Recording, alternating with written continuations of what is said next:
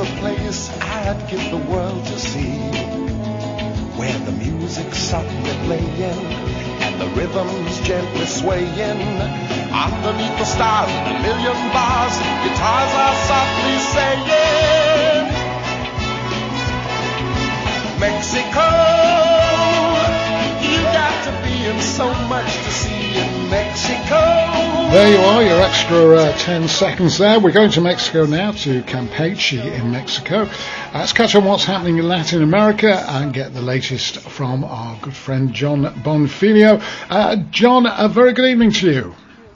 Good evening to you too, Martin.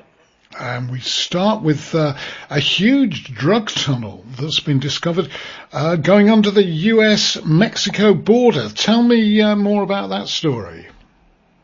Yep, there is the cartels uh, we've known for a while, mm. but it's always uh, surprising when it comes up again. I, I, think a little bit. Do a good tunnel. I think if you want to get some decent um, uh, post-apocalyptic landscaping in your garden, Martin, uh, don't go to Homebase. Go to your local dealer and ask what they can what they can provide for you. Uh, because it seems to me that they are, you know, the best in the business at tunnels, and this is one which uh, runs to half a kilometre. Uh, rail track, electricity, ventilation systems, uh, in the usual place where these things are discovered, which is Tijuana, San Diego, northwest Mexico, southwest USA. But I think the story really, I mean, it's been presented as, you know, there's another major drugs tunnel mm. that has been discovered, and actually the U.S. Attorney uh, Randy Grossman said in a very cliched uh, sentence, there is no more light at the end of this narco tunnel. Uh, but actually, as far as I can see, what took place was a few days before the tunnel was discovered, the US ambassador to Mexico, Ken Salazar, went up to Tijuana and did a big press conference in which he said there are over 200 tunnels. We estimate there are over 200 active tunnels moving drugs um, south to north in this area and something needs to be uh, done about it. Uh, surprise, surprise, in the next few days, the Mexican authorities discovered, in inverted commas, uh, a one particular drug tunnel, made some arrests, sealed it up, you know, high profile, uh, uh, stopping of the, or, uh, law wins over the cartels kind of situation in the, yeah. in the media, in the press. But it completely seems to me that this is one of those things where um, the, the powers that be in hoc to the cartel said, okay, there's been this big press conference. We need to give them a little bit. So let's just, you know, let's give them our least impressive uh, and our least functioning tunnel for the media to go mental over as the biggest drug tunnel in however long it is. And we'll keep the other 199 running because, you know, we know that those are the ones that, uh, that keep, that keep things flowing. I mean, yeah. is, is that a particularly controversial perspective? I really don't think it is. I mean, you know, the, you, it's not, it can't be a coincidence that the US ambassador does this press conference and then a few days later the, the, the Mexican authorities discover this drugs tunnel.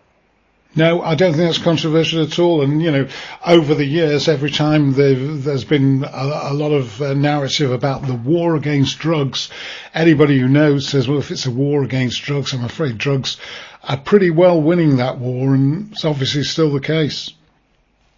Yeah, uh, I mean, we've we've we've we've talked about it on your uh, show many times, Martin, and it is um, ultimately it is a we live we exist in a capitalist system of supply and demand, uh, which does not recognize uh, borders, which does not recognize fences, which, you know, if there is a demand somewhere for a particular substance, legal or illegal, then the, the, system that we exist in services that demand. And that's, you know, whatever you try and do to that, to try and stop that, flow of that particular thing. And as we've also said on your show, it's not just that particular thing. It's not just drugs. It's a whole, you know, it's mm. hundreds of other things. Um, then good luck to you with trying to stop that. Uh, it's yeah. just not going to happen.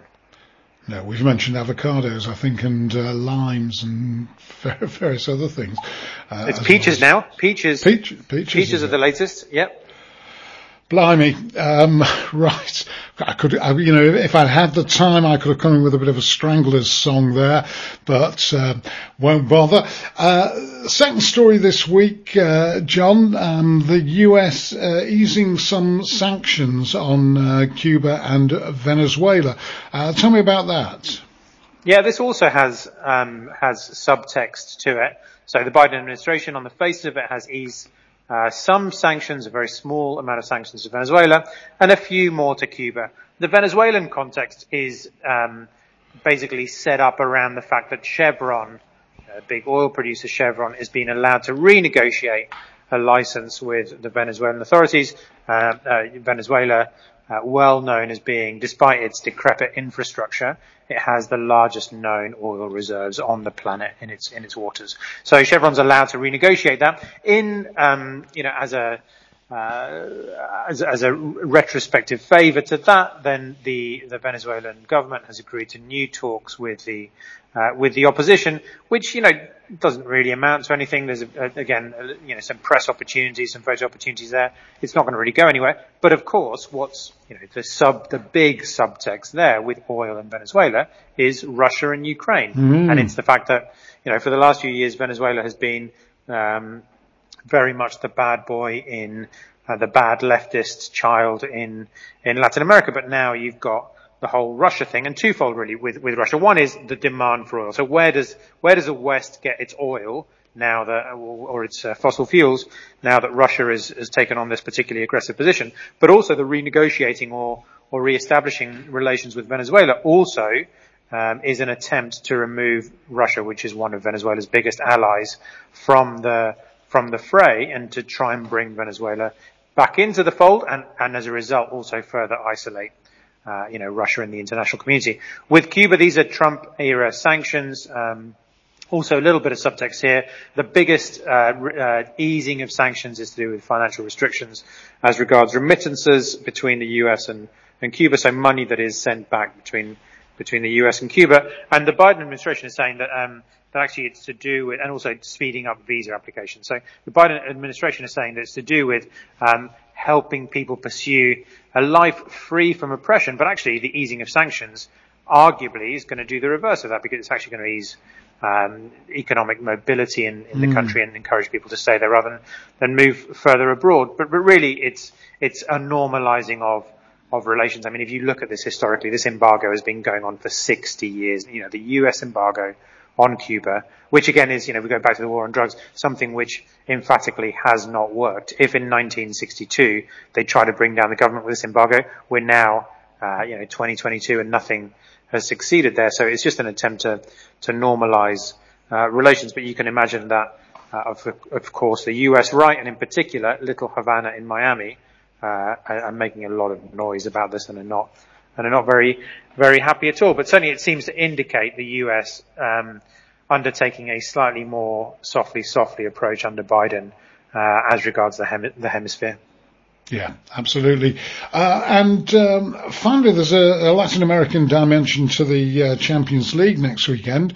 Uh, the final between Liverpool and Real Madrid, in that uh, Vinicius Junior is uh, on the Real Madrid team, and I went to the match actually, in Manchester City versus um, versus Real Madrid, and even though City won the match, uh, that particular leg of it anyway, um, Vinicius Junior r- ran the Manchester City defence merry dance. I mean, just so fast and such a great player. But look at what Luis Diaz has has brought to Liverpool. So that's going to be uh, an interesting matchup, is it not, in that uh, European Cup final? Very much so. Luis Diaz, Colombian, as you say, Vinicius Junior, um, you know, Brazilian, and I think that's why there's there's a lot of discussion at the moment as regards the two of them because they're both ostensibly, although they they can move around and play in different areas, they're both ostensibly really quick young um, left wingers and are comparable in you know, in a variety of different ways. In particular, I think the, Colombian um, media are going a little bit crazy about this because Colombia aren't reaching the World Cup, so they're trying to grapple onto anything that they can hold on to in terms of their their supremacy. But yeah, I mean, really interesting. I mean, Lu- Luis Diaz, it's, it's easy to forget, only signed for Liverpool three months, three, four months ago, Mm, end of yeah. January of this, of this year, and is arguably now, you know, if not Liverpool's most important player, then certainly one of it, you know, the, the, the two or three most important players who, uh, who has changed the, you know, the shape of the game at halftime when he's been reintroduced. And Vinicius Junior, also easy to forget, is actually uh, still only 21 years old. He was actually signed by Real Madrid when he was 17, came into play when he was, when he was 18 and so on. And really this is, although he's played for, for Real Madrid now for a few years and actually scored memorably against Liverpool in the quarterfinals of last year's uh, Champions League. Actually, this is really his breakthrough year uh, for Real Madrid. So definitely a lot of comparisons, and in particular one uh, 90-minute Colombian television program that was released yesterday, which I didn't watch the whole of, which goes into intricate detail as to the uh, the pros and cons between the two. Maybe we should leave the last word for uh, Tino Asprilla, our, our, our beloved Tino Asprilla, who says, hands down, Luis Diaz is better than Vinicius Junior. And you know, Tino Tino knows. Yes, and we'll uh, well we'll see next weekend, won't we? Um, what a player Spear was, and uh, what a goal celebration! I remember him doing that celebration uh, for Newcastle when they uh, when they beat. Or well, I don't think they did beat. I think they were uh, they were ahead, but got caught by uh, Barcelona in a European Cup match at St James's Park. Um, brilliant! Thanks uh, ever so much, Jon, as always, and we'll speak again soon. Take care. And you.